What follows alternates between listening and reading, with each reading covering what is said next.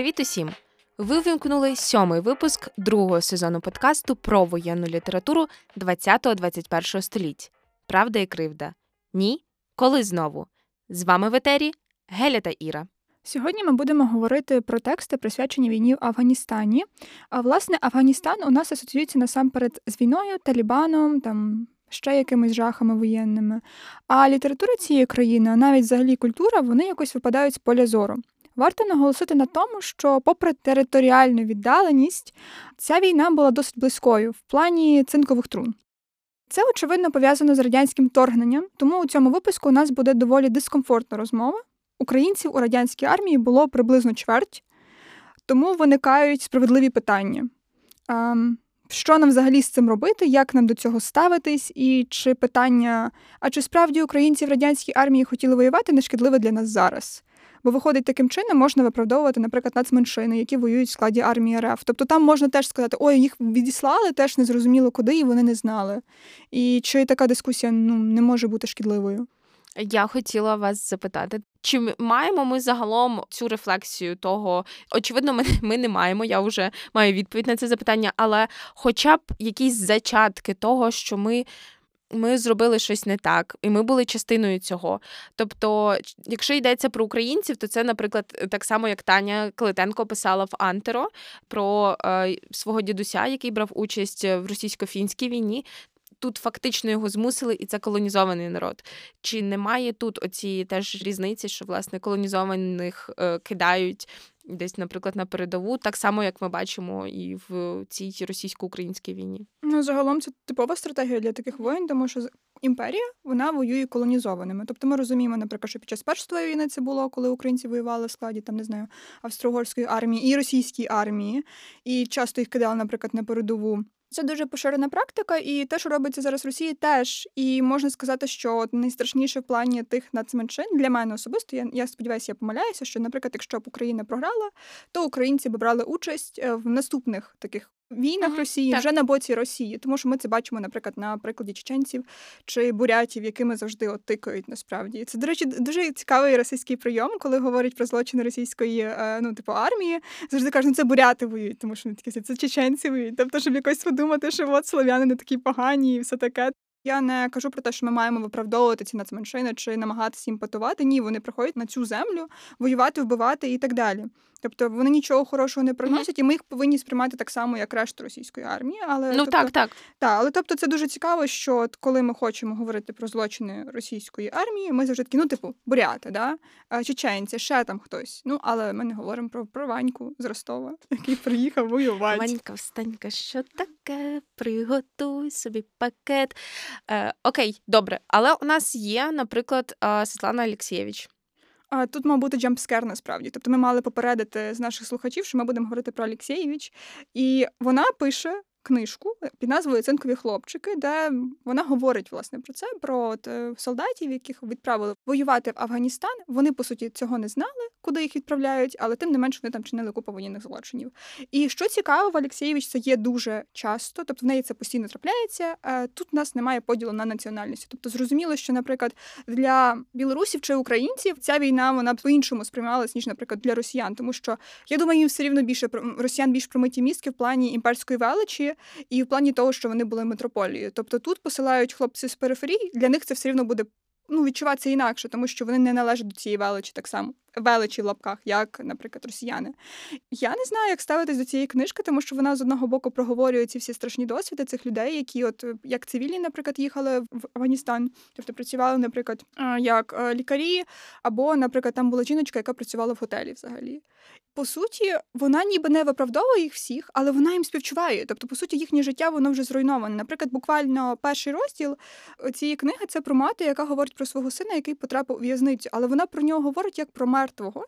Вона наголошує на тому, що він не є такий розумний, освічений хлопчик, і по суті, що його війна поламала, але вона й сама його до цього підштовхнула, тому що знову ж таки вона хотіла, щоб він був військовим, наприклад. І, до речі, таких історій дуже багато саме в цьому тексті Олексєєвич. Типу, що самі мами вони мріяли про те, щоб сини були військовими. Бо це було престижно. Так, звичайно, це престижно. по суті, е, оця розмита ідентичність Алєксєвич, про яку вона пише, це оця радянська ідентичність. Йдеться про те, що вона дає радянські голоси. І от нам не зрозуміло, ну мені здається, там не зовсім зрозуміло, хто ким є ці люди. Тобто вони якась така загальна маса, яка постраждала, і вони говорять про цю травму як велика сукупність голосів. От, але там ще ж є такі відгуки після того, як книжка вийшла в Росії, і Алєксєєвич, власне, і скаржиться на те, що ці відгуки не завжди позитивні і чи їй навіть погрожували, так, так. і все таке. Але чи є, наприклад, у нас е, в українській літературі хоча б якісь сліди цієї війни? Чи ми говоримо про неї зараз, чи ми говорили про неї у 80-х, 90-х? Коли справа стосується мистецтва про Афганістан, цей пласт він, як правило, російськомовний, тому що багато солдатів, які їхали в Афганістан, відповідно вони спілкувалися між собою російською, тому що знову ж таки радянська армія вона була перемішана в плані етнічному. А, Але разом з тим у нас є проза про Афганістан, і можна згадати, наприклад, Олеся Ульяненка. Я згадую це скриплячи зубами, насправді. А чому? Тому що я його не люблю. Ну, є такі речі. Ну, це як кохання насправді не любов, тому що ти просто ти відчуваєш це почуття. Ти просто прочитав щось та і відчуваєш цю нелюбов, неприязнь. Я не знаю. І от, власне, в оповіданні біля синього моря є збірка. До речі, якщо що, це яйця динозавра, і вони виходили плюс-мінус не так давно. Тобто можна прочитати. Е, там йдеться про Альку та Олега, останній якраз афганець. І він не здатен впоратися з цим власним досвідом, а Алька постійно п'є угу. через те, що він не може впоратися зі своїм досвідом. І це такий якийсь чорнушний текст, насправді, тому що ніхто нікого не розуміє, всі страждають, ніхто нікому не допомагає. І з одного боку, окей, це справді була дійсність для багатьох чоловіків, які пережили це. Але я не знаю. Я тільки не подумала, що а у нас же ж є Фелікс із хто ти такий. І це, напевно, ну тобто, це краще прописування, ніж в Ульяненка. В наші, до речі, є е, роман е, Олекси Білоброва на межі можливого. Її видали цю книгу десь 2014 рік приблизно. Це видавництво Граніт. І там що в нас є? Протагоністом в нас є афганець Хамід а сім'я його гине під час війни. mm Він згодом опиняється в Європі і закохується в Настю, дівчину Настю, і мріє поїхати в Україну. Це те, що я зрозуміла що? з опису. Клас. І, до речі, сам Білобров він теж воював насправді, і він згодом приїздив в Афганістан вже не як військовий, а вже як журналіст. І він намагався досліджувати це. Тобто це якась більш цікава історія насправді. Ну так, це правда. Це І навіть сам той факт, що протагоністом робить афганця, е, це вже як не знаю, своєрідна спокута насправді. Я надінтерпретую це, я так не читала. З того, що я почула, це принаймні не ось це вічне іншування афганців, про яке можна дуже і дуже довго говорити, і про те, наскільки е, марковано іншим і інакшим постає афганець в європейських літературах. Я б хотіла власне підкреслити те, що дослідники пишуть про те, що Афганістан як територія він став е, такою собі своєрідною літературною франшизою, очевидно, після 11 вересня, і буквально усі кому не лінь, всі писали про афганців. Єдиний плюс, в принципі, полягає в тому, що е, афганці самі почали говорити про себе. Ну, якби їм, я думаю, вже трошки набридло. Оця екзотизація, е, оцей образ вічного терориста, як афганця. І тобто е, вони цим по суті ускладнювали власне екзотизацію, вже про яку я говорила, щоб знову не поставати чужим. Однак ми маємо розуміти, власне, що Афганістан, як от цей так званий проблемний регіон і майданчик воєнних дій, він постає вперше аж ніяк не 11 вересня чи там 79-го року, е, коли відбувається інтервенція радянського союзу, а набагато набагато давніше. І власне тут можна розкручувати всю європейську літературу, зокрема, наприклад, е, французьку, англійську, е, і це знову ж таки ці літератури гегемоній, які намагаються якось нам пояснити, хто такі насправді афганці. Але, власне, сам, наприклад, афганський письменник Атік е, Рахімі, підсумовуючи останні три десятиліття історії Афганістану у 2001-му, тобто це було ще до. Повернення талібів ем, він говорить про те, що по суті література про Афганістан вона перебуває в такому собі стані хаосу, тому що як я знову вже зазначала, сьогодні я багато повторююся, в переважній більшості це були тексти е, ззовні, тобто це був зовнішній погляд. Якщо ми будемо говорити і дивитися безпосередньо на афганську літературу, е, варто зосередитися на декількох її ключових особливостях. Власне, по-перше, через низький рівень писемності афганська література довгий час існувала лише в усному вияві, власне, що і дозволило такому, я не знаю, як це назвати, ну сторітелінгу охопити достатньо таки велику частину афганського населення. І, власне, відмовляючись від інших форм творчого вираження, люди зверталися до своєї мови як е, джерела всього мистецького творіння. Якщо говорити про музику, то з музикою були специфічні стосунки е, в афганців через власне іслам. І тому, на відміну від музиканта, поет е, він завжди посідав значне становище в ісламському суспільстві. Е, ну, Музикант не завжди. І от, е, розвиваючись з усної традиції, література починає поступово перетворюватися на письмове мистецтво. От, І коли ми говоримо, наприклад, про я зараз буду робити такий короткий огляд афганської літератури, невеличка лекція. Якщо ми будемо говорити про раннє середньовіччя, то тоді література була написана мовами дарі. Е, та пушту або пушту, пушту. До речі, дуже цікаво, насправді, якщо говорити про е, парську мову і, наприклад, там дарі пушту і все таке, про цей культурний зв'язок Афганістану з Іраном. Тобто, угу. буквально кожен текст, про який ми будемо говорити, всюди буде згадуватись Іран в позитивному ключі. Так, до речі, тобто у нас як продовження епізодів виходить дуже класно. Це правда, тому що крім того, що е, були Дарії та Пушту, була також література, яка творилася тюркською, а також арабськ, е, арабською мовами. Тобто афганська література вона прям дуже багатомовна, скажімо так, тобто багатомовна і поліфонічна. Але ми мало все одно про неї знаємо. Якщо ми будемо говорити про якийсь такий найважливіший магнум опус для афганців, то це дарійська епічна поема Шахнаме, тобто книга царів. Вона була завершена ще дуже дуже давно, в 11 столітті, перським поетом Фірдоусі, і вона власне складалася з 60 10 тисяч римованих куплетів. Я хочу сказати, що вона є в перекладі українською. Е, перекладав наш професор, наш викладач Микола Миколаєвич Ільницький. Це переклад за посередництвом е, інших інших мов, і це власне теж цікаво дослідити з боку власне перекладу. До речі, про Фірдоусі, про Шахнаме е, буде йтися в одному з текстів, про який ми будемо говорити в Кабульському книгарі. Про нього згадують, а також згадують про одного з великих поетів, дуже значимих, як Афганістані, так і в Ірані, це е, Джалала Лудін Румі Балхі або просто Румі. Його, власне, вважають одним з перших софійських поетів, які і писали перською мовою. І ми про нього вже чули раніше і будемо знову сьогодні чути. Тобто всі дуже люблять Румі. Мені здається, що Румі для них це якийсь такий, знаєте, як ліричний Шевченко для нас. Ну, тобто, Дуже такий містичний Шевченко. Так, так. От. Паралелі. І тут, власне, я б е, ще хотіла згадати про афганського воїна-поета, що для нас щось новеньке, а для Сходу не настільки. Це власне воїн-поет 17 століття е, Хушал Хан Хатак, і він писав власне мовою пушту, що дуже важливо. І сьогодні його вважають національним поетом сучасного Афганістану.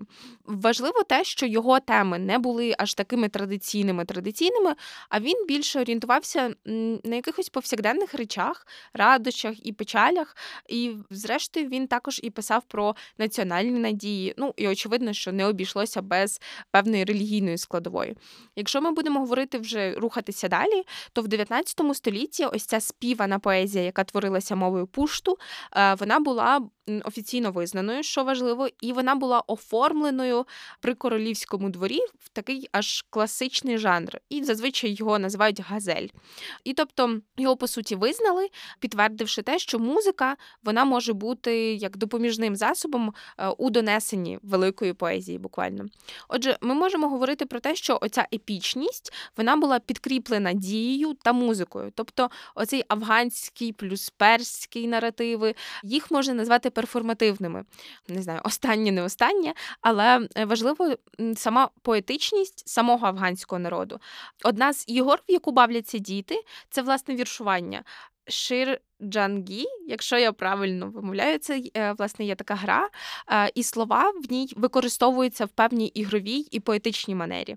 Я навіть шукала, я на пошту намагалася знайти. Ого, так, Ого. Я знайшла навіть якісь відео ем, там, де таджицькі діти граються в цю гру десь на весіллі. От я можу сказати зараз Алексєєвич знову. Так. А в часі секонд-хенд, коли вона писала про е, таджикських працівників Росії, вона згадувала про важливість поезії для таджиків, тобто, що таджикам потрібно що поезія і чай. І тут, ми, якщо повернемось до Ірану, то для них теж насправді поезія дуже важлива. І це так територіально близько, класно. Воно настільки переплетено, і тобто мені здається, що ці епізоди в нас якось складуться в якийсь один пазл. І якщо ми будемо говорити вже про сучасну літературу, то ми розуміємо, що ця література вона базується на е, спадщині уже усної традиції, про яку я згадувала, і вже письмової, яка вже склалася. І дві основні мови, про які я вже теж згадала: пушту і дарі. Ну важливо сказати, що ем, ми кажемо, що це діалекти, але цими діалектами розмовляє приблизно 60 мільйонів людей. Це власне включно з тими людьми, які перебувають поза межами Афганістану, проте це теж важливо. Але е, цими мовами написана література, корпус текстів, які досі не перекладені, по перше, які досі е, залишаються невивченими і які досі залишаються маргіналізованими, що дуже не знаю, сумно і прикро. Коли ми говоримо про афганську літературу, ми дуже часто змушені говорити і про політику, не те, щоб це прям дуже щось погано. Тому що те, про що ми вже з вами говорили, це про те, що це поетизована спільнота, тому що поезія переплетена тут із політикою, тому що ну політика буквально вшита в життя, так само як і поезія. Тобто не обов'язково йдеться про якісь політичні чи ідеологічні, але це завжди політизовані тексти. Велика частина історії країни вона проходить буквально через ці жорна літератури, як е, в письмовій, так і в усній традиції. Що власне цікаво, так це те, що сама література афганська вона є доволі чутливою, буквально безпосередньою, але очевидно образною. От що важливо тут підкреслити, що у багатьох інших літературах е, певні національні травми вони часто вимагають такого собі інкубаційного періоду. Що ми ну ми завжди кажемо, що мовляв, де наш роман про ем, не знаю. Чорнобильську катастрофу, а у нас його немає. І ми постійно кажемо: ну нам треба час. Нам треба час, щоб якось це пережити, щоб це усвідомити. Е, от минає якийсь час, тексту немає. Ну це трапляється насправді дуже природньо. Тобто, в нас з'являється одна травматична подія, з'являється інша. Після цієї іншої події ще інша. І ми не встигаємо. І мені здається, те саме з Афганістаном. Тобто вони переживають війну, потім там Талібан, потім ще купа купа різних трагедій. І тобто, навіть буквально зараз всі новини про Афганістан вони такі самі, по суті, як були тоді. Так. Тобто, і це страшно. Але мені здається, що власне через те, що е, оця одна подія перекриває іншу подію, вона вплинула і на афганську літературу в тому плані, що вже немає куди відкладати. Буквально ці події, ці травматичні досвіди, вони так атакуються умовно пером, тобто вони одразу починають їх прописувати, тому що вже невідомо, що буде далі. І давайте ми вже напишемо зараз і не будемо відкладати, поки ми запроцесимо цю травму, тому що травм у нас багато і буде ще і ще. Власне, важливо ще також сказати, що я постійно кажу важливо, але для мене це прям реально важливо сказати і підкреслити, що нова афганська література вона проростає не просто на оцій традиції традиції, але й на розвитку преси, е, тому що завдяки тому, що всередині 19 століття, на початку 20 століття, наприклад, в Кабулі у нас дуже пожвавлюється процес книгодрукування, загалом друкарства, з'являється більше е, газет, більше часописів і література література виникає саме там. Саме газети забезпечують афганцям бодай якийсь доступ до друкованого слова. Ну і це слово не є суто інформацією, це слово не є суто новинами, це буквально художній текст, що важливо. Коли ми говоримо вже далі, рухаючись далі до 80-х років, до 79-го року, який є буквально ключовим в афганській історії, то коли приходить радянська влада, то ну а яка тоді вже може бути література? Ем, багато афганців, які тоді не вважали себе поетами, вони почали писати вірші як. Спробу спротиву як спробу залишити свою ідентичність при собі, як певний е, опір, і з іншого боку, це була підтримка ісламу і спроба залишити своє свою свободу собі. Якщо ми будемо говорити про е, мемуари, то їх дуже мало. Тобто мемуари написані за кордоном людьми, які виїхали. Їх достатньо мало. І афганська письменниця, яка власне працює е, в Америці, Зохра Саєд, готувала, шукала матеріал для антології афганської ем, афганського письма. Вона зіштовхнулися з труднощами, тому що коли вона шукала, наприклад, в таборі для мігрантів тексти людей, вона їх не знайшла, і вона сказала, що це дуже симптоматично, тому що людей на той час, які вимушені були покинути територію Афганістану, їх хвилювало виживання, а не творчість. І тому, власне, тепер ми маємо ось цю е, величезну прогалину в афганській літературі.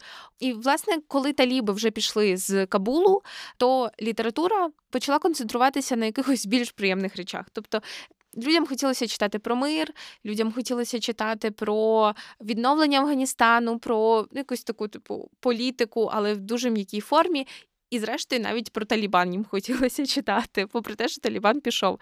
І зрештою, в Талібану теж є своя поезія, як би там не було. Ну так, Талібани пишуть вірші. І часом і я читала дослідження про те, що в їхній поезії мова вона деколи навіть перетворюється з такої дуже офіційної ісламської термінології, з цього ідеологічного ключа е, до майже якогось чуттєвого голосу, і де ем, емоції проступають через якийсь палім все з раціонального. Мені здається, моїм найбільшим жахіттям в майбутньому стане дослідження про поезію Вагнера. Ну, типу. Ні, будь ласка. Тобто я це почула, і мені стало так смішно, потім я подумала: візьметься ж якась Сьюзан е, зі штатів, чи якийсь там, не знаю, Дерек, чи як там їх назвемо, просто будуть досліджувати поезію Вагнера. Ні, Іро, будь ласка, мені стало прям дуже зле після того, як ви це сказали. Але я впевнена, що таке буде. Власне, ми говоримо про те, що буде, але треба послухати про те, що було. І тому до слова запрошую нашого історичного експерта, який сьогодні буде з іншою новою ведучою. А виявиться, що це зовсім не нова ведуча, голос якої ви почуєте, це таємниця величезна. Сьогодні, на жаль, ми без Дори. Дори на телефонному зв'язку сміється. І зараз запрошуємо Маріка. Марік буде розказувати нам про Афганістан і ні слова не скаже про Америку. Може, це якесь дуже крінжове побачення, де всі хочуть просто звеляти додому. Да? Рахунок на вас. Добре, почнемо з душного, для чого ж я прийшов. Власне, чиста термінологія, коли ми говоримо про війну в Афганістані, е, постає питання про яку саме. Тому що сьогодні наша оптика більше не буде налаштована на громадянську війну, що почалася в 1978 році, з квітневої, східноперською мовою, яку вже згадувалося, Саурської революції. Увага також буде звернена на радянське вторгнення, е, яке відбулося одразу з революцією в 79-89 роках. За ним, звісно, через деякий час трапилось американське, яке ми власне залишимо поза оптикою. Трішки екскурсу вайби Афганістану до війни. Пропоную погратися в таку забавку. Це буде от для нашого з вами такого побачення. Так порахуйте імперські впливи. В кінці підрахуємо. От, власне, взагалі, Афганістан далеко не найвигідніша в нього географічна локація, бо 80% території це власне гори і якісь непридатні для життя пустелі. Тому ну, економіка такої. От е, проте, ну згадуємо, де що це за регіон. Е, Велика Британія в 19 столітті вони собі намагалися там підпорядкувати незалежний Афганістан, але це було доволі провально. І в 1893-му деякі райони все-таки були відторгнуті, і була створена ця лінія Дюрана, і ці території раніше Афганістану були приєднані до Британської Індії. А ми знаємо, як відбуваються власне такі поділи, коли це робить Британія. Ну там всякі та-та-та, всякі ці от етнічні їм абсолютно байдуже, вони ріжуть та ріжуть. Ось як Дора потім буде робити з цим подкастом. Але ну хіхе, лінія була створена власне під час напруги між Британією і Росією. І робила Афганістан буквально буферною зоною між цими двома сторонами, як поділ різних інтересів в регіоні. Зараз ця лінія так само, от е, я пізніше про неї згадаю, тому що це кордон з сучасним Пакистаном. В 20 столітті це мало свої ефекти. Перед тим хочу згадати також 1930-70-ті, так званий золотий період Афганістану, коли Кабул був центральноазійським Парижем. Е, монархія тоді стала конституційною, уряд увів ряд демократичних реформ. Афганські жінки відвідували університети. Москва і Вашингтон після Другої світової просто таки вливали гроші в країну. Класно, правда? Але, але, ну, Gaze не знаю, мені здається, що це абсолютно до кожного. Ми постійно рухаємося yeah. от на схід, то це весь час трапляється. Ми починаємо накладати оці от цивілізовані е, маркери на якісь речі, які там власне є, і абсолютно не вникаємо в ідентичність і етноси, тому що ну для нас це щось чуже. І це щоразу одне й те саме, до речі. Просто щоразу Британія йде за, тією самою чернеткою. Вона думає, ну так як в Індії зробимо там, так як зробили там, зробимо там. І очевидно, з Афганістаном трапляється все те саме з тими самими наслідками. Це ще дуже видно е, на прикладі, от власне до чого ми, звісно, зараз дійдемо. Це те, що ну от я вже згадав про Москву і Вашингтон, і ми розуміємо, чому це відбувається, тому що це та сама тема, яка фігурує вже в останніх випусках. Це холодна війна. Найчастіше, власне, вони бавляться в те, хто поділити між собою іграшки. Але чому власне термін іграшки? Тому що ну, це ті країни, якими ти можеш маніпулювати. Тому що ну з одної сторони, ми маємо, звісно, там цей е, східний і західний блоки в Європі, але ну це не маріонетки в такому плані, на відміну від власне е, буквально колоніальних країн е, для них, типу, чи це Африка, чи це Далекий Схід. Е, чи це Південна Америка, де, власне, їм абсолютно байдуже на що там. Вони просто це використовують як якийсь плацдарм для себе. І відповідно вони абсолютно мінімально намагаються вифіксити якісь тамтешні проблеми, дуже сильно ігноруючи їх, чи етнічні питання, чи економічні питання. Вони такі просто ну ми наші. Ну, але я думаю, американці вони все рівно користувалися тим всіма етнічними штуками. Тобто, навіть можу згадати ці епізоди, коли вони а, поставляли Корани в Узбекистан. Ми знаємо, що в Афганістані живе велика а, така узбецька спільнота. Тобто для того, щоб розхитати оцей атеїзм в радянському союзі, і відповідно вони знали про ці всі етнічні сутички, які, наприклад, були в Афганістані, наприклад, там узбеки, таджики, хазарейці і пуштуни. Тобто вони теж в цьому всьому дуже добре орієнтувалися. Ну, це теж експлуатація просто факторів. Вони ж абсолютно не були дбайливими до цього. Ну і це там, в принципі, власне, от стосовно американців, це дуже цікаво, тому що ну, з одної сторони маємо якийсь там очевидний орієнталізм, uh-huh. але в 21 столітті, от це от під час власне американського вторгнення, до нього додалася експертність американців, про яку ви вже згадували, де абсолютно будь-хто. Е, буде знати все про всі проблеми Афганістану. Вони будуть знати, де там смітничок один і другий, от був е, на вулицях Кабулу, і яка там ситуація власне з мовним питанням, з е, зброєю і так далі. Скільки хто надавав якої підтримки? Я подумала, що вони всі як стереотипні близнюки за знаком зодіаку, думають, що вони все все на світі знають. Типу, в мене деколи такий настрій є по життю. Мені здається, всі штати, тобто такі люди, як я, нестерпні. Які просто я знаю. Тобто я знаю. Ну ну не тому не, не спроста ви були Кевіном з Техасу. Да, от я відчуваю якусь так? таку спорідненість з ним. Тобто, це як моє альтраго, дуже противно. Да, в нас точно з вами нічого не вийде, Я звісно. Теж так да. Добре, але продовжую, продовжуючи, не хочу не любити вас. Мені більше подобається не любити американців. Ем, Власне, найбільш ілюстративний приклад у цього от вестернгейзу був е, коли в 2008 році через Обаму став широковживаним термін «авпак», який власне відображав е, Афганістан і Пакистан як єдиний проблемний регіон. Очікувано в державах на це зреагували дуже погано, тому що ну знову ж таки лінія Дюрана для них обох була проблемною. Тому що, по-перше, ну це несправедливо щодо обох з них.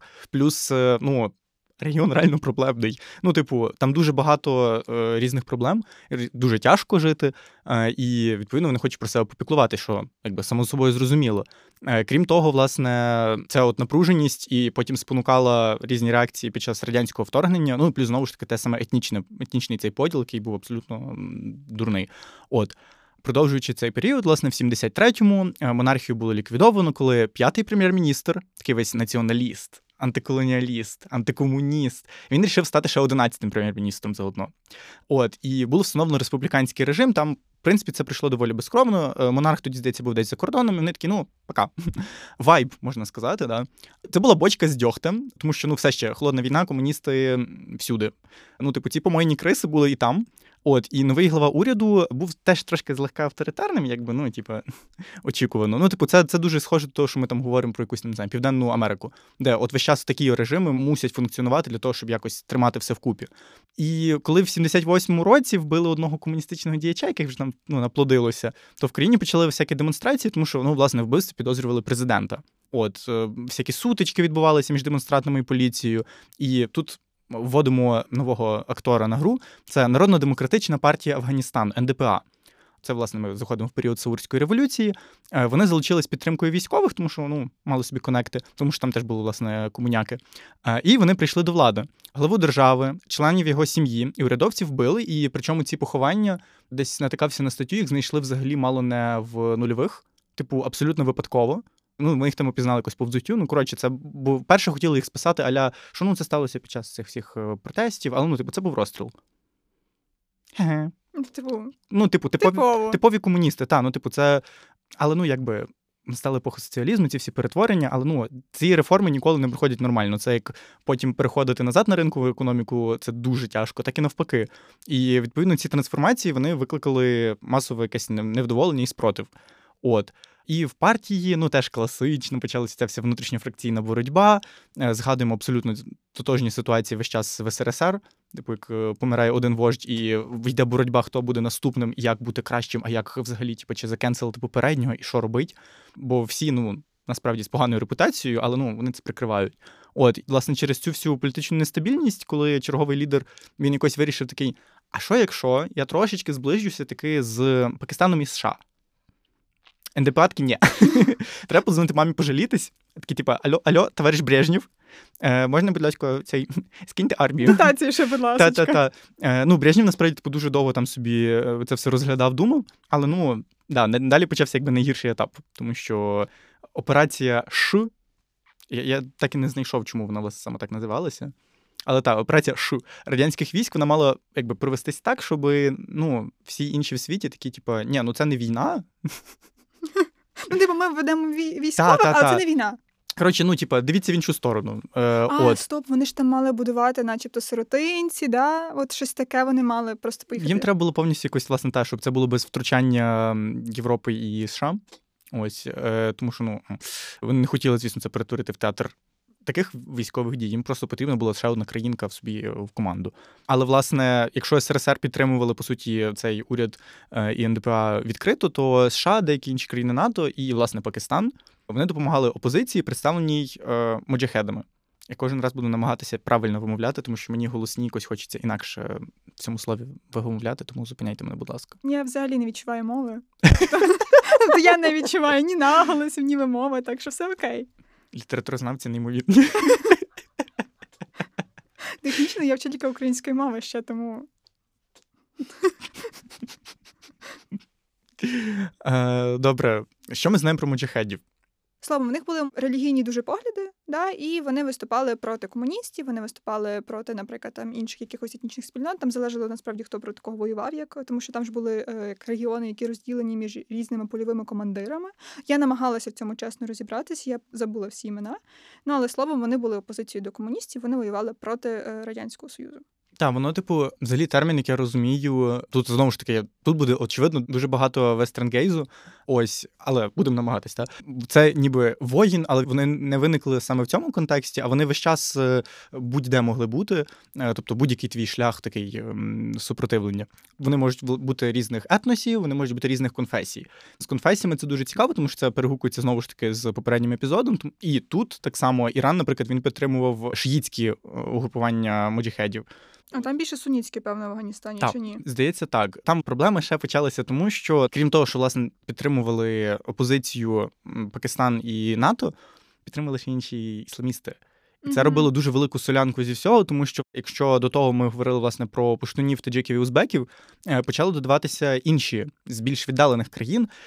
Наприклад, е, в кінці радянського вторгнення приїздить такий один чоловік з Судівської Аравії, Осана Бен Ладен. Може, да. От, і він приєднується там до ісламського опору, засновує Аль-Каїду на території Пакистану, тому що, власне, на території Пакистану їм було трошки якби безпечніше локуватися. В принципі, це відбувалося або з, або без підтримки тамтешнього уряду, але ну, це відбувалося. Ось. Ну, але про Аль-Каїду, думаю, зараз можна упустити. От, але ситуація змінює власне прихід Горбачова, і не тому, що він якийсь миротворець, ми абсолютно будемо намагатися уникати цього мотиву. Просто ну так сталося, тому що ну, як перебудова ну, вона була реакція на те, що все було хреново. Все було дуже погано. І радянська система абсолютно не працювала, і очевидно, що кризовими для неї була війна. І, власне, Афганістан той погутів. І тому треба було починати від нього відходити. Там в 86-му році він вперше говорить про те, що буде відбуватися часткове виведення військ з Афганістану. Через два роки е, за посередництва ООН Афганістан і Пакистан укладають Женевські угоди і, е, по суті, таким чином врегульовують ситуацію. СРСР зобов'язувався вивести свій контингент, а США і Пакистан повинні були припинити підтримку моджіхедів. 15 е, лютого 1989 року з Афганістану повністю виведено радянські війська. Війна тривала 3340 днів.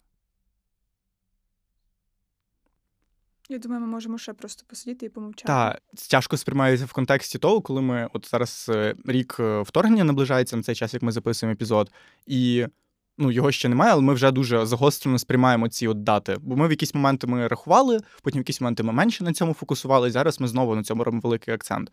А от ця дата, яка ну буквально на три тисячі днів більша, ну це дуже тиснуче. Ну і приходячи до інших цифр, то власне унаслідок війни загинуло півтора мільйони афганців, що було близько 10% населення країни. Тим часом, за ну, власне, офіційними даними, е, війну в Афганістані прийшло близько 620 тисяч е, радянських військовослужбовців. Втрати за офіційними даними становили 15 тисяч, з яких 7 е, тисяч становили росіяни і 2 тисячі українці, і 50 тисяч поранених. Якщо власне за цими адекватнішими, ну перевіренішими, принаймні, то це 140 тисяч убитих. От. Я неспроста зробив акцент, власне, знову, як е, і на початку ми робили на етнічній приналежності, тому що, по-перше, Іра мене попросила це зробити. По-друге, це повертає власне тої розмови, яку ми мали з Дорою в епізоді про Другу світову, де все-таки було трошки легше, напевно, списати на те, що це радянська людина. Тому що, по-перше, тоді ще процеси були ці всі не настільки викристалізовані. Це набагато раніші часи. І загалом там то все було більше машина десь реакції, десь ще чогось. Це не було настільки односторонньо, як в цьому випадку.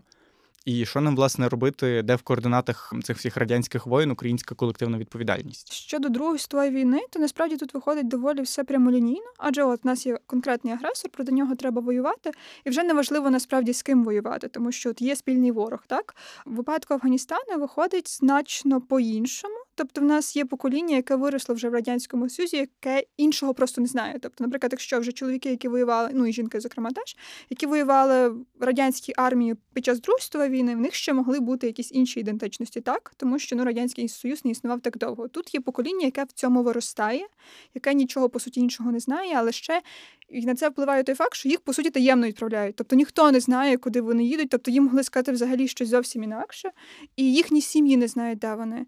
А звичайно, були добровольці, які хотіли поїхати. Але їх було, ну, наприклад, якщо ми знову згадуємо Алексєєвич, тобто в нас згадували випадок, коли який, якийсь е, один з її героїв він дуже хотів поїхати в Афганістан, а йому командир каже: Слухайте, розумний.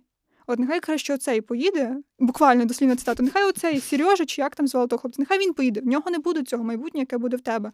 Але оцей герой він все рівно їде в Афганістан, і він розуміє, що от в нього, по суті, покалічене життя. Тобто тут як варіант, що вони не знали, куди вони їдуть, ми можемо проемпатувати, а з іншого боку, вони скоюють страшні воєнні злочини, тому що там ну не випадково, наприклад, росіян Афганістані ненавидять. Тобто це в нас такий перший епізод, де в нас буквально в кожній книжці всі ненавидять росіян. Ну, але власне в контексті українців це цікаво, бо воно все ще це само собою, що в часі це було власне якось престижно це робити. Але ну те, що в нас з цим нічого не роблять, і коли я наткнувся на той факт, що на відзначення 25-ї річниці виведення військ з Афганістану радянських 14 ем, лютого 2014 року е, була встановлена відзнака президентом президента України пам'ятна медаль. Власне, про це. По-перше, 14 лютого 2014 року. Так на пам'ять, ну що? Це от те, що ми маємо як е, залишок в нашій культурі, в нашому суспільстві. Просто пам'ятка про те, що ми вивели звідти війська. Я не знаю. Мені здається, через те, що влада нічого не робила з ветеранами, е, які пройшли Афганістан, вони намагалися якось не знаю, виправитись, але це на рівні якихось державних символів, які по суті, ну. А що вони роблять? Вертаючися до контексту, то власне після виведення радянських військ, ну НДПА все ще існувало. Типу. Вони коригували свою ідеологію, щось там намагалися йти на якісь компроміси. Але ну, зрештою, через розпад СРСР і відповідно зникнення радянської допомоги, в 92-му році вони втратили контроль і над Кабулом. Маджхеди перемогли. Але ну, якщо холодна війна закінчилась, то афганська, на жаль, ні. І в тому ж 92-му спалахує нова громадянська, тому що маджахеди між собою не можуть дати раду, тому що ну знову ж таки вони дуже різні, їх дуже багато, і це тривало все довго. І в 94-му до цих е, всіх груп приєднується нова Талібан. О, клас. Так, і ну, можливо, десь завдяки цьому от е, їхньому е, глоуапу вони дуже швидко. До 96-го вони вже взяли Кабул. І причому, ну, можна мене тут зараз звинувачувати в вестернгейзі, ущипніть, якщо власне це так, але ну, у них такі цінності, якби ну, для нас, для, для нашого контексту, вони абсолютно не демократичні, ну м'яко очевидно, кажучи, м'яко кажучи, так. Причому ще з самого початку це ж не є не, не йдеться про те, що вони там от усіли і почали себе поводити гірше. Це з самого початку йшло, що власне чоловік має носити бороду, жінка не має показувати тіла. Ніяких новин, ніякого власне навчання для дівчат віком від 10 років. Ну, типу, ти Ніякої можеш музики. бути там, ти можеш бути вундеркіндиком тільки до того. Ніякого кіно. То, Да, власне, ніяких книжок з картинками. Так. Буквально. Тобто вони пішли, наприклад, в книгарні, там видирали е, картинки з книжок. Ну, але це все тривало до 2001 року. Чому до 2001 року, Іро? А, тому що американчики? Да. От, а що? А що? Я думаю, я себе зараз вважаю вестернкою, такою, знаєш, типовою. Тому що я думаю, ну, нарешті американчики щось зробили хороше. Ну, сумнівно хороше. В лапках хороше. Ну, я, окей, я, це був недалий жарт, я забираю свої слова назад. Ну, лише про них говорить. Ну. Закінчуючи, ну, в 21-му році американці нарешті здриснули з Афганістану. Чи стало Афганістану від цього краще? Ні. Тобто, буквально те, що ти розказуєш зараз, це ну, новини в Афганістані Да. зараз. Ну, тому що, власне, він періодично з'являється десь, проскакує в стрічці е, новинні, і ну, новини Таліби заборонили університетам допускати жінок до вступних іспитів. Таліби вперше після захоплення влади публічно стратили людину. Потужний вибух. Так далі. Ну, типу, мечеті в Кабулі. Це новини за 22 рік. Ну, тобто, це не не новини часу вторгнень цих чи просто громадянських воєн. Це новини. От тут, власне, цікаво те, чия провина, власне, те, яким Афганістан є зараз. Це, це дуже тяжка тема, це дуже велика тема. Це тема на абсолютно окремий подкаст, тому це скоріше так лишити на всім на роздуми. Але ну тут про лепту кожного можна дуже багато думати, і про те, чи це було недетермінований результат. Ну що, будемо рахувати колоніальні впливи, так? Так.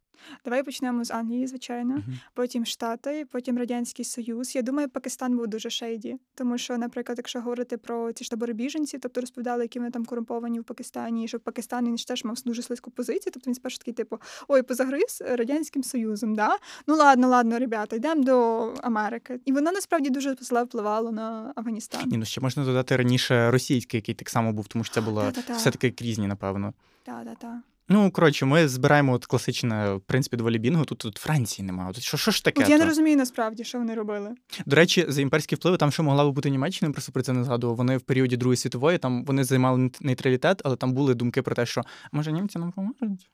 Ну, типу, щось там типу нам дадуть. О, це цікаво. Да, да, да. Ну, типу, такі штуки теж проскакували. Але я думаю, що це щось е, поширене просто для багатьох держав було в той час. Типу, навіть які займали нейтралітет. Так що ще, ем, от розумієте, Іро, сиджу з вами, говорю, але буду читати те, що мені пише моя колишня співведуча. О, Боже, я Тому що- сумую за нею.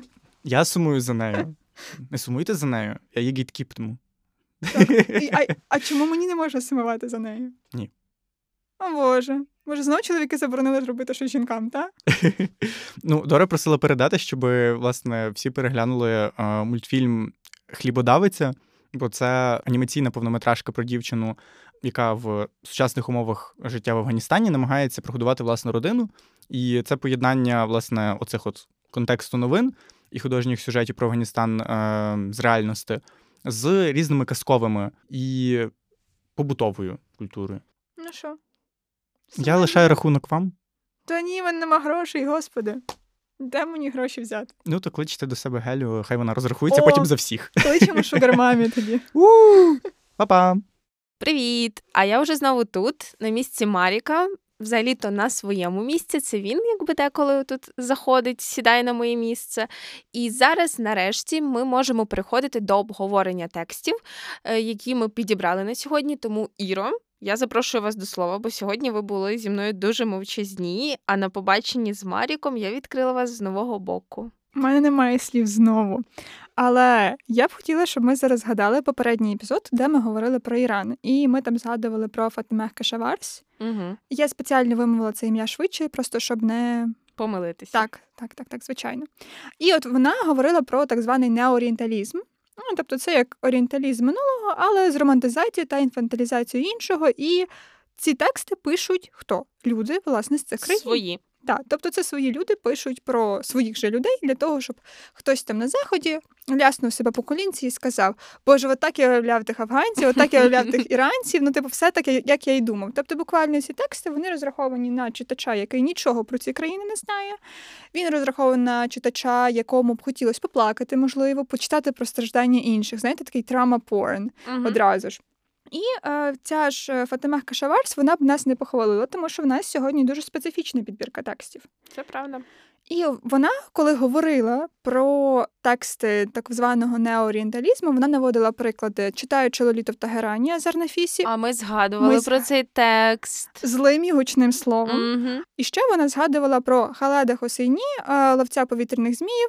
Ми його будемо сьогодні про нього говорити. Так. І вона також згадувала про Еосне Сойерстат, кабульського книгаря. І в нас виходить насправді така піраміда. Тобто мені хочеться обґрунтувати цей лайнап письменниців, бодай якось сказати, що ну вони перекладені, тобто два тексти з трьох перекладені. Це вже це вже перемога. Це для нас насправді прорив. Так, але ми можемо й говорити про так звану пірамідку. Тобто, в нас є Еоснесуерстат, а Кабульський книгар це в нас такий типовий вестерн гейс, де от авторка приїздить собі, хоче розказати про тих всіх неписемних, е, непутящих афганців.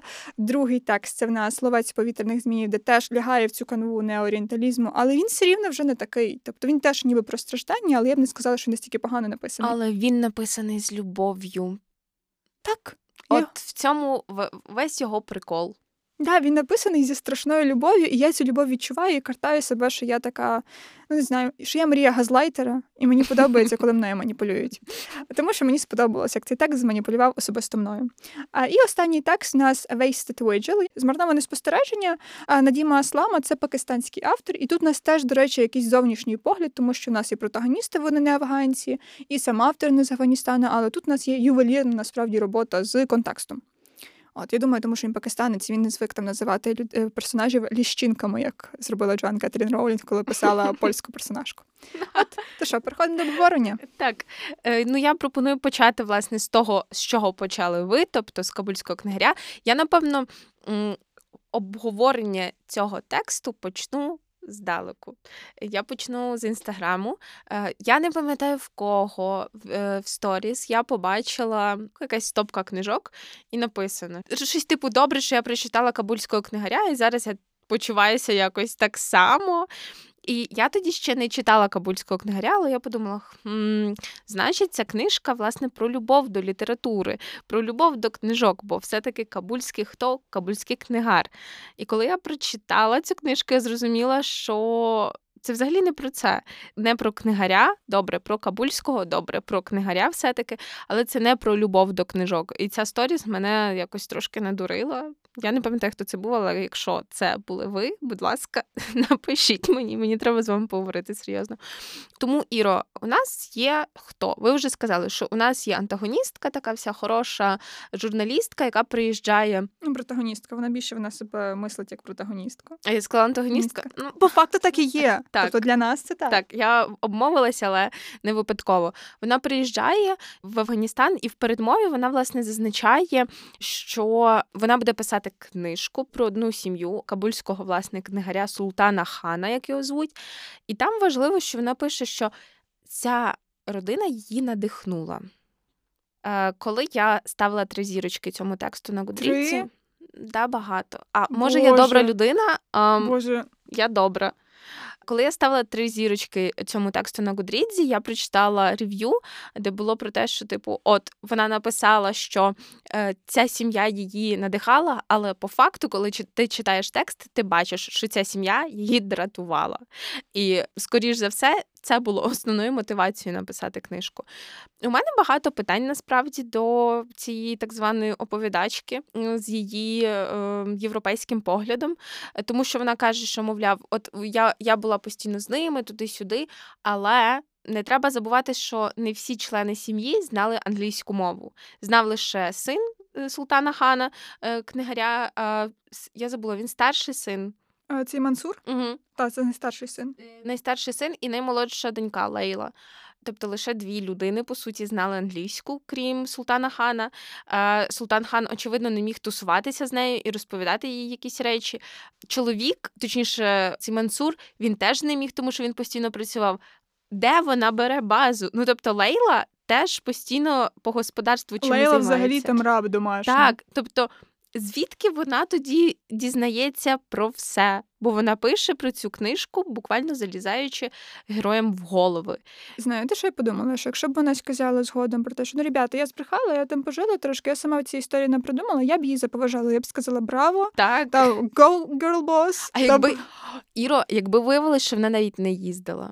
Боже, то я б її обожнювала. Квін, Скажіть, так. це було б дуже класний насправді хід. Але ні, вона типу сказала, що одна за ці три місяці вона змогла їх всіх пізнати. І багато критиків, до речі, теж м, цим їй докоряють, що типу не можна за три місяці настільки зрозуміти людей. Тобто, де навіть якщо захоче написати щось таке, воно все рівно буде поверхневе. Тут вона говорить про всю родину е, Султана Хана. Е, Про його там не знаю родичів, які залишились в Пакистані, про його племінника.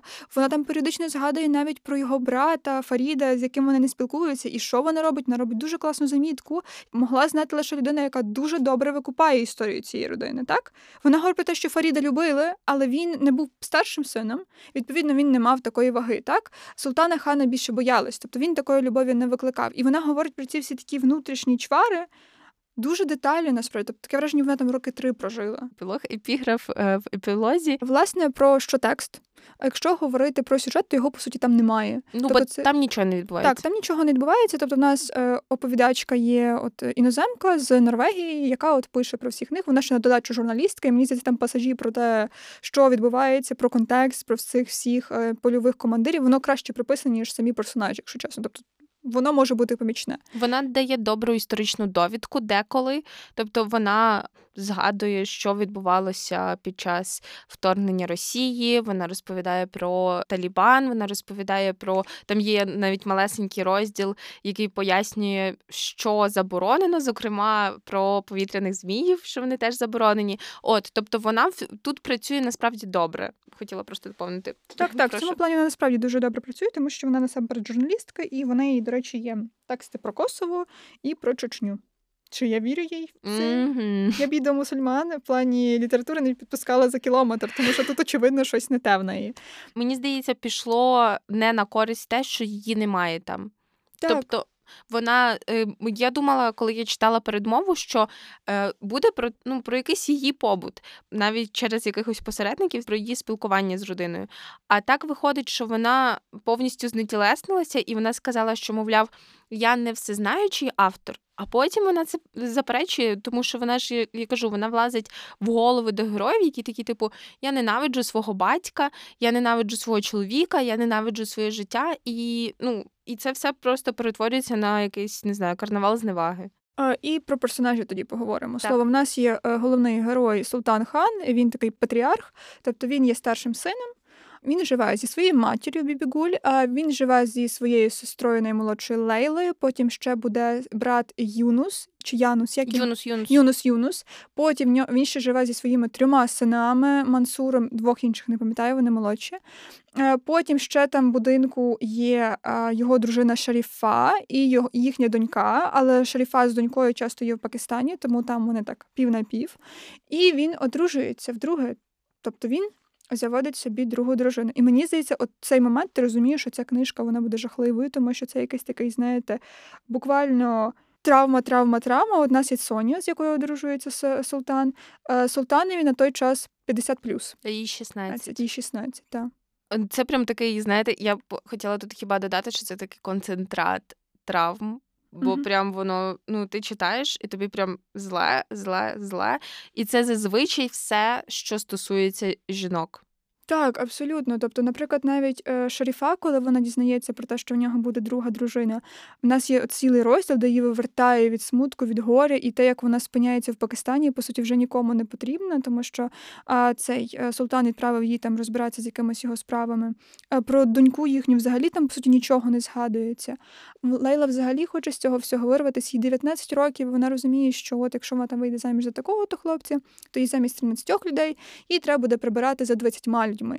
А якщо я вийду заміж за цього хлопця, о, ну він мені не так подобається, я в нього не закохана, Але, Але- він заможний. але він заможний, в нього померли батьки на секундочку. плюс. What a catch! Так. В нього одна сестра, і вона каже: Так ми що, ми взагалі можемо виїхати звідси. Угу. Е, і взагалі якихось таких історій дуже багато насправді, але мене найбільше е, тригернула, мабуть, е, оця зараз скажу. Молодший брат е, Султана, він ж теж хоче одружитися, йому десь там за 30, да? А він хоче одружитися з Балькісою, їй там років 13, по-моєму, чи 14. І тобто найстрашніший момент, коли е, ці дівчинці кажуть про те, що він хоче з нею одружитися, вона плаче. Вона просто в істериці, і її батьки кажуть, що ну давай тоді дружить з нашою старшою донькою буде, їй там 20 чимось. Ну, типу, вже не так страшно. Він каже: Ні, ні. Я закоханий в Белькісу, я в неї був закоханий ще в таборі для біженців, коли вона тільки не народилася.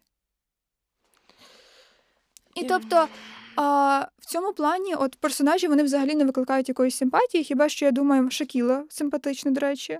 Так. Так, вона дуже класна. Хто І це? це сестра Султана. Вона вийшла заміж, коли їй було 35, Лучше. і її прийомні діти її обожнюють, тому що вона неї одруж- десятеро дітей. Так, вони її всі обожнюють. Там будинок буквально оживає, коли вона поруч, тому що вона дуже розумна. Вона ж викладачка біології в школі. А її чоловік не проти, щоб вона ходила на роботу згодом, тому що він дівець, він хотів одружитися, купа дітей. Його діти її обожнюють. е, Шакіла, от вся така прекрасна, цікава і так далі. Але мене налякав насправді момент з Мансуром, цей е, старший Бо ж він син. Так, старший син Султана Хана, тому що, по-перше, він. Абсолютно жахливо ставиться до всіх інших, особливо знову ж таки до жінок, що це буквально як не просто прислуга, це як якийсь для нього не знаю, як тварини. І він знущається над ними, насміхається над своєю тіткою, над Лейлою, якій 19 років. Тобто між ними там дуже малесенький проміжок віковий. І він каже, що, мовляв, вона дурна, тому що вона говорить завжди про одне і те ж. Але вона власне думає про те, що я говорю про одне і те ж, тому що мені здається, що мене ніхто не чує. І це настільки сумно. Я, я дуже люблю насправді цю персонажку. Е, От, але сам е, Мансур він змушений теж працювати, тому що батько він змушує. Тобто, батько донькам не дозволяє працювати, але е, синів він змушує працювати на себе. І якщо ти не погоджуєшся, то ти мені умовно не син, ти мені умовно не брат, ти мені ніхто, якщо ти йдеш проти мене. Тобто така у нього логіка.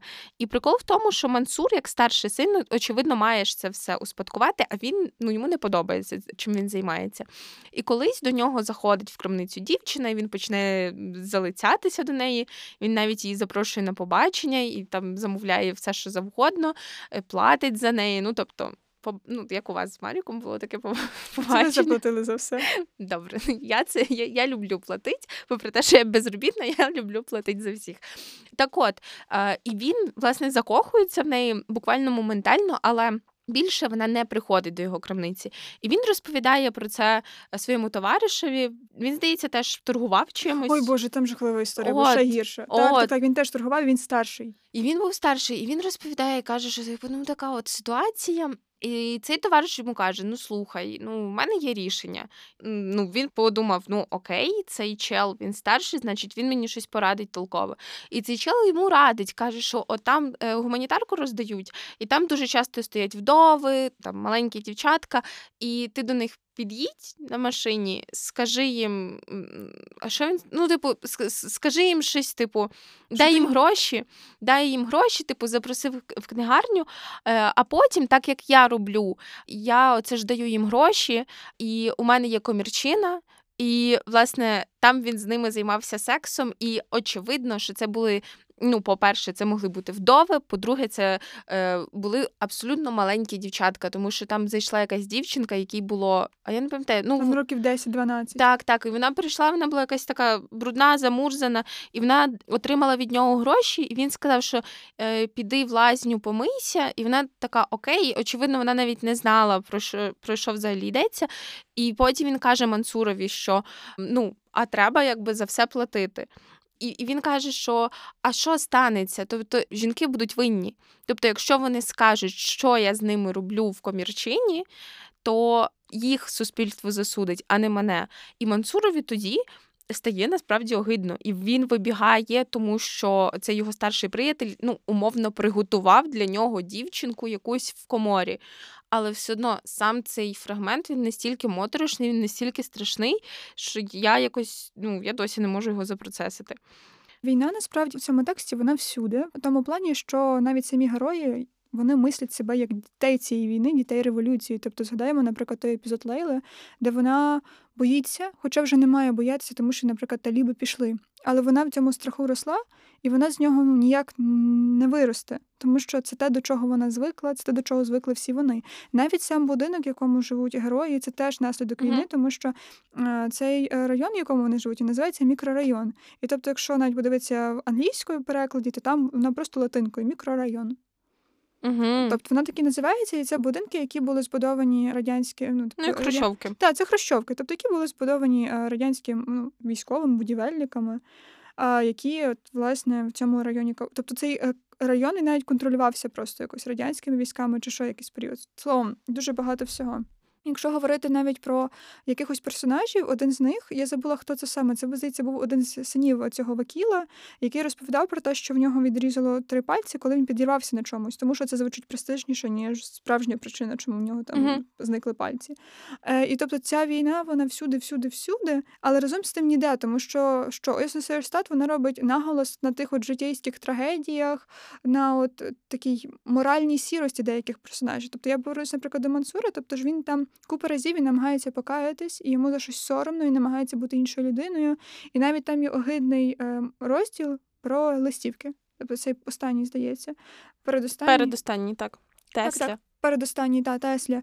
І е, що робить Мансур? Тобто він розуміє, що його батько робить погано, його батько хоче скоїти щось погане. Тобто він розуміє, що якщо що тут діти цього Теслі, вони буквально можуть померти з голоду. Але він нічого з цим не робить, він не бунтує проти батька. Бунтує проти батька він лише в своїх думках, а насправді він, е, по суті, нічого не робить, він кориться цьому. Тобто ми розуміємо, що по суті ясний суверстат береться писати книжку про якихось дуже поганих людей. Угу. Тобто, навіть по суті, там кожен персонаж він, він поганий просто за рахунок дій наприклад, шерифа, ми можемо співчувати, а потім ми розуміємо, що вона по суті притворила в пекло життя інших членів сім'ї. Ми можемо співчувати Соні, але разом з тим вона не робить нічого з тим, що її чоловік робить пекло вже решті сім'ї через те, що от він одружився. Він там, наприклад, інших е, не буде готувати годувати фруктами. Фруктами він буде готувати, годувати себе і цю Соню. Ну і зачинить їх в шафі, і ніхто не буде мати туди доступу. Так. Я б хотіла трошки ще вже завершуючи про війну, сказати, що е, по суті там не одна війна тобто там же ж у нас є прям лінія і радянського вторгнення, і того, що відбувалося після, і того, що відбувалося до. І війна, по суті, е, вона присутня на такому повсякденному рівні. Тобто, навіть коли йдеться про весілля, е, йде опис якоїсь зали, де святкували весілля, йдеться про те, що стіни понівечені слідами куль і знаками від осколків снарядів. І пара одружені молодята вони позують на цьому фоні. Тобто вони навіть не усвідомлюють аномальність і неприродність цієї ситуації, що тут щось не ок, що це вже стало нормою їхнього буденного щоденного життя. Так само ви вже говорили про квартиру, тобто е, вони живуть в трьохкімнатній квартирі, 13 людей. Квартира розбомблена, тому що цей мікрорайон він по суті був епіцентром бойових дій. І так само Мансур, коли він виїжджає кудись на прощу умовну, він бачить абсолютно інші райони, він бачить нові території, і вони він бачить, що вони е, теж розбомблені, і в якому вони стані, і що, наприклад, люди вони продовжують продовжують жити в цих розбомблених будівлях. Е, там, наприклад, йдеться про те, що е, воду постачають лише в певні години, оскільки є спека, світла особливо теж немає. Е, вище третього поверху, здається, воду не постачають. І словом, люди продовжують жити в цих будинках, і вони не ну бояться засклити вікна, і тому там, наприклад, є ці якісь такі пакети. Ну тобто вони намагаються підручними способами щось зробити, але вони усвідомлюють, що цей час мирного життя він дуже короткий, тому що вони живуть очікуваннями нової війни. І якщо не нової війни, то якогось повстання, якогось конфлікту, тому що інакше вони не уявляють по суті свого життя. Що будемо говорити про неорієнталізм вже так, яким він є в цьому тексті?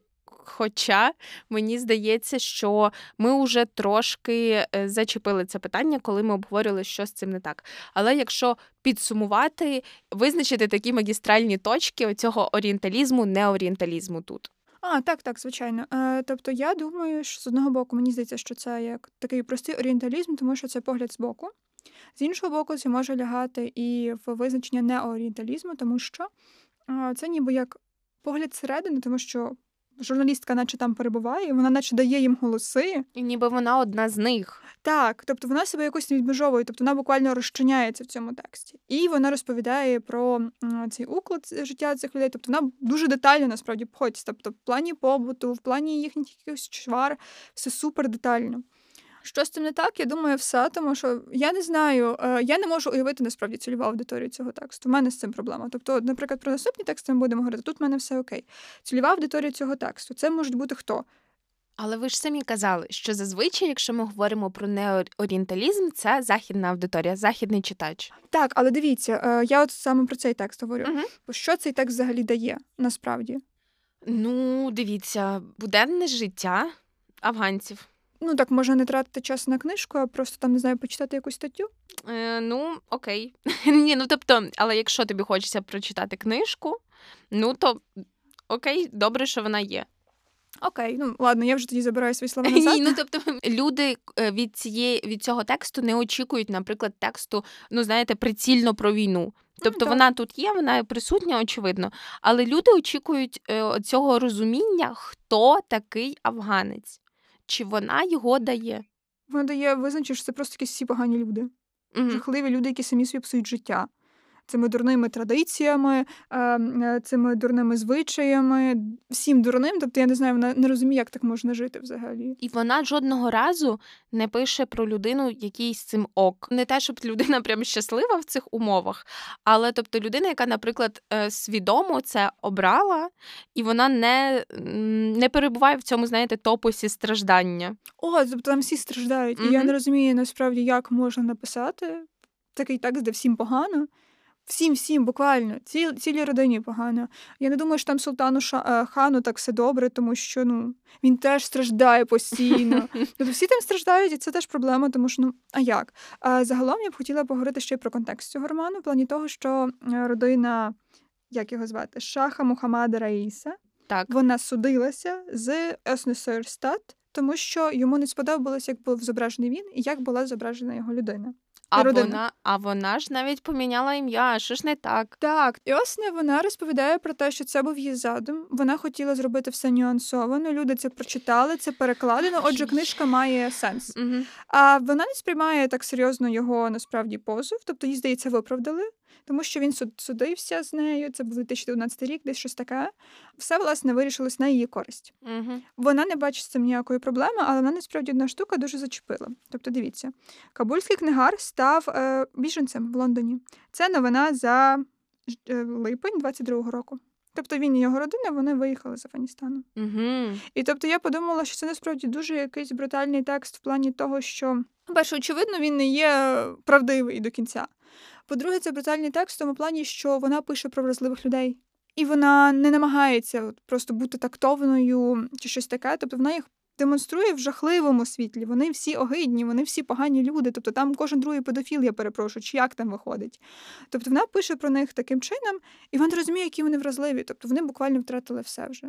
Тобто, звичайно, в цій статті, наприклад, від The Guardian, е, цей Шах Мухаммад Раїс він розповідає про те, що в нього там залишилися якісь точки. Тобто, тобто той, який Султан хан, тобто головний герой. Це так. я так пояснюю. Той, який прототип. Так, прототип. О. Угу. А, Тобто він розповідає про те, що він ж там має якісь плани в плані продажу книжок, наприклад, в Пакистані, ще щось таке, він ніби не здається.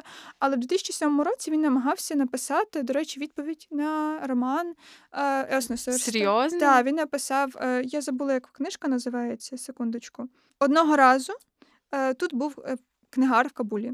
Це його книжка, це 2007 рік. Все, тобто вона, до речі, не така відома. І я розумію, що в цьому епізоді ми могли говорити про неї, але нам потрібен був контекст. Я думаю, що е, вже прям дуже завершуючи. Я просто думаю, що з їхнього погляду це настільки якась, знаєте, невдячність, тобто, так. що вони її прихистили, і вона оце пише про них. Ну тобто, я не знаю, тут, ну. Це із мого погляду невдячність. Тобто, come on, я не афганка, типу, якби про мене щось таке зроб... написала, то я не знаю, я би цю людину вбила. Окей, Іро, я пропоную рухатися до наступного тексту. Що що з ним не так? Чи може давайте давайте про хороше? Що ми починаємо завжди з поганого, точніше я. Що з ним так? Е, Йдеться про текст, який вийшов. А, я ще хочу сказати, що е, Кабульський книгар не дуже добре перекладений не дуже добре редагований. І Боже. це ну тобто, в мене багато питань до нашого формату, в якому вийшла ця книжка. Е, Зараз ми будемо говорити про ловця повітряних зміїв, халеда. Госейні правильна транслітерація. Значить, текст, до якого ми добре ставимося, не будемо сварити, значить, будемо менше про нього говорити. Е, Іро, Прошу, про що текст? Чому Ну, давайте почнемо взагалі ще з хорошого. Тобто, якщо вже посварили наш формат, то можете похвалити весел, тому що цей текст приклала Катерина Міхаліцина і переклад прекрасний. Тому що я бачила на Гудріці відгуки, де дорікали, що там от, ну, текст написаний погано. Я думаю, ну як погано? Типу, нас гарно переклали. Словом, роман про кого? Роман про Аміра і Гасана.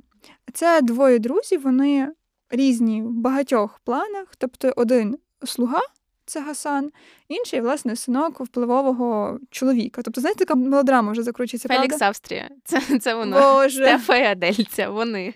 От, і власне що? Один з них Хасан, він Хазарейт, це одна з найбільш таких опресованих груп е, в Афганістані. І також Гасан, він шишиїт. Амір в нас е, пуштун, і він суніт. Тобто, за багатьма параметрами вони не можуть бути близькими, типу, про тому, що вони дружать. І, до речі, дуже цікаво, Амір ніколи не називає його другом, а особливо в перших розділах. Тобто він думає про те, що так цікаво виходить. Тобто Алі, батько Газана, він був близьким другом для його батька, але його батько ніколи не говорив про Алі як про друга. При тому, що він з якоюсь турботою і ніжністю завжди згадує це, як вони грались, коли були малими. Якщо вже то пішло, то тато Аміра він з любов'ю дуже сильною ставиться до самого Алі і дуже сильно він любить насправді Гасана. Тобто там буде пояснення, чому. Угу. Дуже мелодраматичне насправді. І от в чому взагалі суть історії? Суть історії в тому, що е, Амір та Гасан вони дружать, але Амір at some point, він по суті зраджує Гасана. І для того, щоб якось примиритися з цією виною, він по суті робить все ще гірше. Тобто, це буквально текст про те, як якісь події визначають те, як, які ми люди. Але ж на початку у нас є оця зворушлива фраза про те, що завжди є спосіб знову стати хорошим. Це слова Рахіма, який буквально телефонуватиме потім так. Аміру і скаже: тобто є знову шанс стати хорошим. Але чи він його використовує? Він його використовує, але mm разом з тим мені здається, це якось ну, болісно насправді про таке думати. Але коли ми зробимо щось погане, щось дуже прикре, навіть коли ми це виправимо, то damage is done. Тобто вже це сталося. І це ніяк не стерти, це ніяк не знівелювати, воно вже є. Uh-huh. І навіть якщо ми говоримо про Аміра, так він виправляється як людина без сумніву, тобто він же зовсім інший. Тобто там character development, дай Боже. Але трагедія вже сталася. І от якщо навіть говорити про стосунки Газана та Аміра, тобто навіть сам Халет Хосені, він говорить про те, що Газан він дуже такий приємний персонаж. Ми його любимо, але разом з тим він дуже простий. Амір, в свою чергу, він насправді дуже амбівалентний. Ми його не так любимо, але він складний. Що, до речі, дуже цікаво, е, Амір він якось на початку він ніколи не говорить про Гасана в якихось приємних тонах. Тобто він говорить про те, що Гасан він дурненький, а, але потім він відчуває заздрість, коли Гасан в багатьох випадках виявляється розумніший, ніж він. Тобто він краще розгадує загадки, тому вони перестають гратися в загадки. І він, наприклад, не говорить нічого про зовнішність Гасана. Він охарактеризує його як обличчя китайської ляльки. При тому, що згодом, коли з'явиться такий персонаж, як Сограб, це син Гасана, то всі захоплені від того, який він красивий. При тому, що Сограб виглядає точнісінько так само, як Гасан. Тобто це дуже насправді цікаво, те, як він зображає Гасана, при тому, що Гасан з страшною любов'ю ставився до Аміра. Окей, е, і в результаті ми тоді маємо історію про двох друзів, родичів, не знаю, соулмейтів. Вони не, зна... Вони не знали про це. Так, дуже реально мелодраматично. Але також, власне, у нас тут є опис цього дореволюційного Афганістану, і він такий е, ну дуже теплий, такий так. зворушливий. Ну, тобто, знаєте, дуже ностальгійний, я б навіть сказала.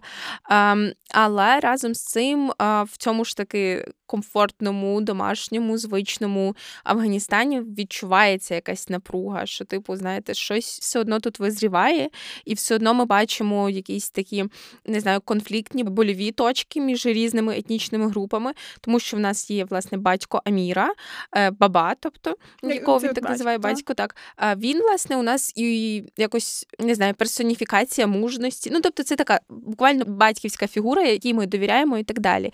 Все, що він любить, це дивитися на бускаші, тобто афганську кінну гру, і в якій учасники граються тушею козла. Наскільки я пам'ятаю, розумію. І власне він підтримує свого сина, він виховує його з любов'ю. Ну з іншого боку, в якийсь момент він задумується над тим, щоб допомогти навіть не своєму синові. Ті ж технічний від але ніхто про це не знає. Так, так. Е, з його типу заячою губою. Тобто він змальований як доволі позитивний персонаж, мені здається. Так, так, він прикольний. Е, і, Але просто власне на ньому мені здається, ми могли б теж розкрутити е, те, як е, ми бачимо Афганістан, тому що ким він був в Афганістані. І ким він став уже в еміграції, е, тому що баба працює на заправці, він продає речі на блошиному ринку. До нього все одно ми бачимо це прописування з любов'ю і з такою повагою, але ми розуміємо, що ну його життя очевидно дало тріщину з початком ну власне революційних бойових дій.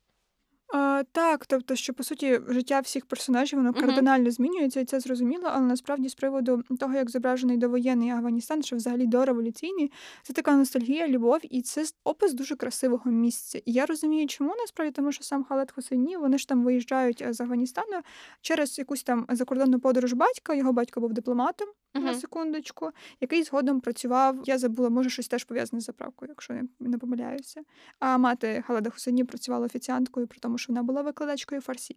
А я власне читала про те, що Госині, зрештою, визнає, що цей текст в багатьох виявах е, є автобіографічним. Так, і мені здається, що дуже цікаво насправді, тому що в нас от є образ такого типового патріарха, але uh разом з тим він він, от, він ніжно ставиться. Це не Султан хан. Так, він от. якось він якось дуже імпліцитно, але ніжно ставиться до цього Хасана, до якого він по суті не може ставитись так відкрито, як до свого сина, тому що в нього ж е, за текстом в нього один син, так? Ну... І він, попри те, ставиться страшенною ніжністю до Гасана, і навіть оцей Амір він потім резюмує вже в кінці. Він каже: таке враження, що все краще, що було моєму батькові, забрав собі Гасан. Тому що от е, образ батька Аміра, він просто ну я не знаю, він прекрасний, тому що от навіть у цей момент, коли вони намагаються покинути Афганістан, радянський солдат він по суті хоче зґвалтувати жінку, афганку, е, за рахунок того, що він дозволить їм виїхати. При тому, що все було оплачено, вони зі всіма домовились, і батько Аміра він просто підходить до цього солдата і каже: цього не буде. І радянський солдат він погрожує його вбити. І той каже: Окей, вбивай мене. І тоді ж приходить інший командир, вибачається за цього солдата, і вони йдуть далі.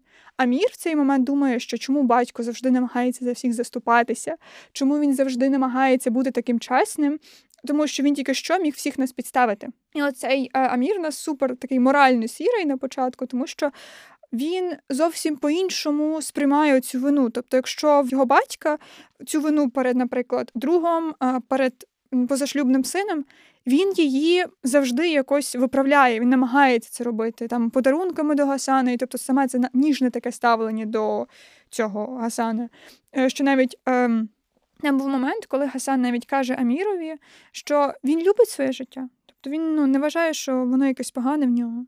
Тобто він створює все рівно комфортні умови що для Алі, що для Гасана. І насправді мені здається, також, якщо ми говоримо про батька, то він дає якийсь оцей зразок гідності навіть. Тобто він такої нетоксичної, mildly toxic Так, так. так. Е, тобто не токсичності, інакшої моделі якоїсь маскулінності.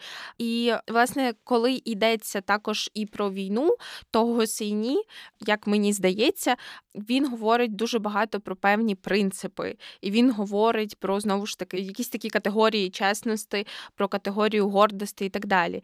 І тобто для нього оці штуки вони є універсальними: гордість, чесність, принциповість для нього це те, що має пережити всі війни. Питання полягає в тому, що також, якщо е, вже завершувати е, про війну розмову, що він також е, досліджує і прописує американський досвід афганської війни, і також він там прописує те, як війна транслюється в змі. Тобто, оцей досвід, який уже знайомий нам, коли говорять, наприклад, про російсько-українську війну, то зазвичай говорять, що це перша війна, яку можна відстежити онлайн. Е, а тут коли йдеться про е, власне цей текст. Тут ми бачимо оцю фільтрацію, фільтрування новин через телевізор, через засоби масової інформації. І, наприклад, там є цитата про те, що люди, які потягували лати в Starbucks, вони говорили про битву за кундуз, останній оплот Талібану на півночі. Тобто, у нас є ніби така любов з одного боку до персонажів і до баба, наприклад, до свого власне дому, до вже втраченого дому. Там є і робота з пам'яттю насправді, але разом з цим є якісь такі іронічні штуки, наприклад, щодо американців. Що з цим романом не так, не те, що що з ним не так, але чому його, на вашу думку, чому його також деколи зараховують до неоорієнталізму? Що ж таке? В чому в чому він уступився? В чому він зрадив принципам? О Боже мій. Насправді я дуже часто бачу критику цього роману, коли йдеться про тексти інших авторів, які писали про Афганістан. Наприклад, ми будемо про один з них, до речі, говорити сьогодні ще. Угу. Але власне мені здається, це пов'язано з тим, що, по-перше, популярність, тобто цей текст доволі простий, і його багато хто може прочитати. Тобто не треба тобі знати контекст, знову ж таки, як типовий неорієнтальний текст. А я б подумки для себе завжди розділяю цей роман на дві частини. А навіть ні, давайте три частини. Нехай буде афганська, американська і знову афганська, але це як подорож Аміра додому. У нього ціла мета є насправді. Загалом мені здається, що це величезний плюс, що насправді навколо простору Афганістану обертається все. Так, так, абсолютно. Mm-hmm. Я теж не думаю, що це погано. Насправді, просто ця остання частина, коли він повертається в Афганістан, коли в нього є конкретна мета, чому він там є, щоб стати знову хорошим. Він дуже мелодраматичний. І я не знаю, я одразу згадувала моменти якісь з маленького життя, отакі, от коли мелодраматичність надриву це і межує з вульгарністю трішки, кічовістю. Uh-huh. І тобто в Янагіхара робить це свідомо. Тут я не знаю, чи це було свідомо зроблено. З іншого боку, я, можливо, трішки не розумію в силу якихось ментальних штук, тому що навіть, наприклад, коли протагоніст кпить з американців, кажучи, що вони там не знаю, вони ображаються, коли розказуєш їм кінець якоїсь історії. Типу, для них це погано. Нас це окей. Ми навпаки хочемо почути, що там було в кінці. Угу. І деколи чи насправді таке враження, що це знаєте ну, якась така передача, ну, якась телепередача, де ми дізнаємося про історію якоїсь сім'ї, яку роз'єднала війна, або ну, будь-які несприятливі обставини, і що вони мають воз'єднатися. Тобто, оцей хеппі-енд, він неминуче має настати. Але ще разом з цим тут є Ну, цим грішить і наступний текст, до якого ми вже mm-hmm. плавно переходимо. Мені здається, що тут багато є якихось, знаєте, таких типу повчань, які йдуть, мені здається, не на користь тексту. Тобто батько ніби дає якісь моральні настанови, або навіть не батько, просто думки. Наприклад, є тільки один гріх, і це крадіжка, коли ви говорите неправду, ви крадете в когось право на правду. Ну тобто, мені здається, тут забагато якогось. Я думаю, це просто якийсь інакший тип сентиментальності. Можливо. Тобто... Ну тобто, мені здається, що це ще пов'язано з е, релігійністю, ну, власне, з релігією і з ментальністю. І тобто, що ми можемо це сприйняти як щось таке не дуже потрібне, але в їхньому контексті це може бути чимось цілком ок. Не знаю. Ну тобто для мене це було якимось збіркою афоризмів чи щось таке. Е, до речі, не завжди насправді, але я розумію, про що ви говорите. Можна ще покритикувати роман. Там насправді е, багато хто сварив цей текст через те, що хазарейці зображені як жертви, поштуни зображені як опресори, і що цей текст через те не сподобався через цю симпліфікацію. А автор це взагалі таджик. Угу. Тобто він писав про групи, до яких він не має ніякого ніякого відношення. Окей, ем, добре, я вже не спрямовую наскільки можна е, до наступного роману, який теж написаний не членом спільноти, про який він пише. Е, У нас тут є е, роман, який називається Змарноване спостереження або втрачене пильнування. Чим цей роман загалом нас зацікавив і чому він загалом в цьому списку, і про що він? Я не знаю, я просто по вайбах обирала насправді. Чи помилилися ви в вайбі? А я помилилася, тому що мені здається, всі люди можуть помилятися. Тому, наприклад, я дуже люблю попередній текст, бо якщо навіть автор зробив щось не так, це була помилка з любові. Так само тут я з любові обирала всі три тексти, тобто один з любові посварити, а інший так почитати. І власне, в чому проблема цього тексту для мене найбільше, це те, що відчувається, що автор перестарався. Здається, ви теж про це говорили. Що відчувається, так. що всього забагато насправді в нас тут є цей зовнішній погляд, тому що в нас є три протагоністи: росіянка Лара, потім в нас є англієць Марку. Маркус і е, американець Девід. Девід е, це шпигун, Маркус лікар, який живе в Афганістані тривалий час. Його батьки теж жили в Афганістані. І Лара Росіянка, яка шукає свого брата, свого брата гвалтівника, тому що ще чим можуть займатися росіяни за кордоном. Правильно, воєнними злочинами.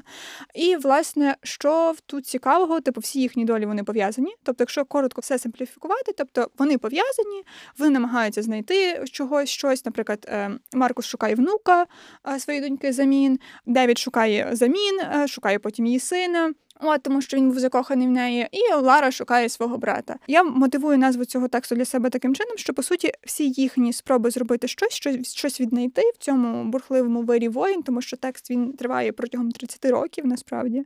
Тобто це таке велике полотно з багатьма персонажами. Ну, це дуже амбітний проєкт. Так, був, це дуже амбі... Так, так, так. І мені здається, багато хто його за це і любить, але багато хто і сварить. Я думаю, так, тому що це дуже багато всього в одному тексті. І, власне, вони всі намагаються щось знайти, вони намагаються щось виправити, але по суті вони приходять ні до чого. Вони починали в точці А і закінчують в точці А, тобто, по суті, нічого не змінюється.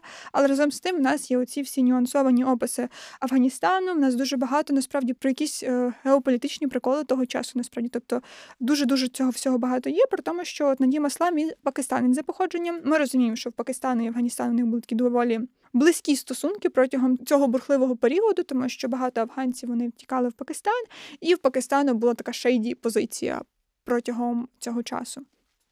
От, і якщо говорити загалом про цей роман, тобто дуже цікаво, насправді він вивертає цю лінію білого чоловіка, який спиняється на близькому сході. Це нас Маркус. Він одружується з афганкою, і е, Маркус для себе. Намагається зрозуміти, що пішло не так, тому що він, по суті, втрачає дружину, її забивають камінням до смерті. Він втрачає, по суті, доньку, доньку вбивають. Виходить таким чином, що от він думає, от що пішло не так?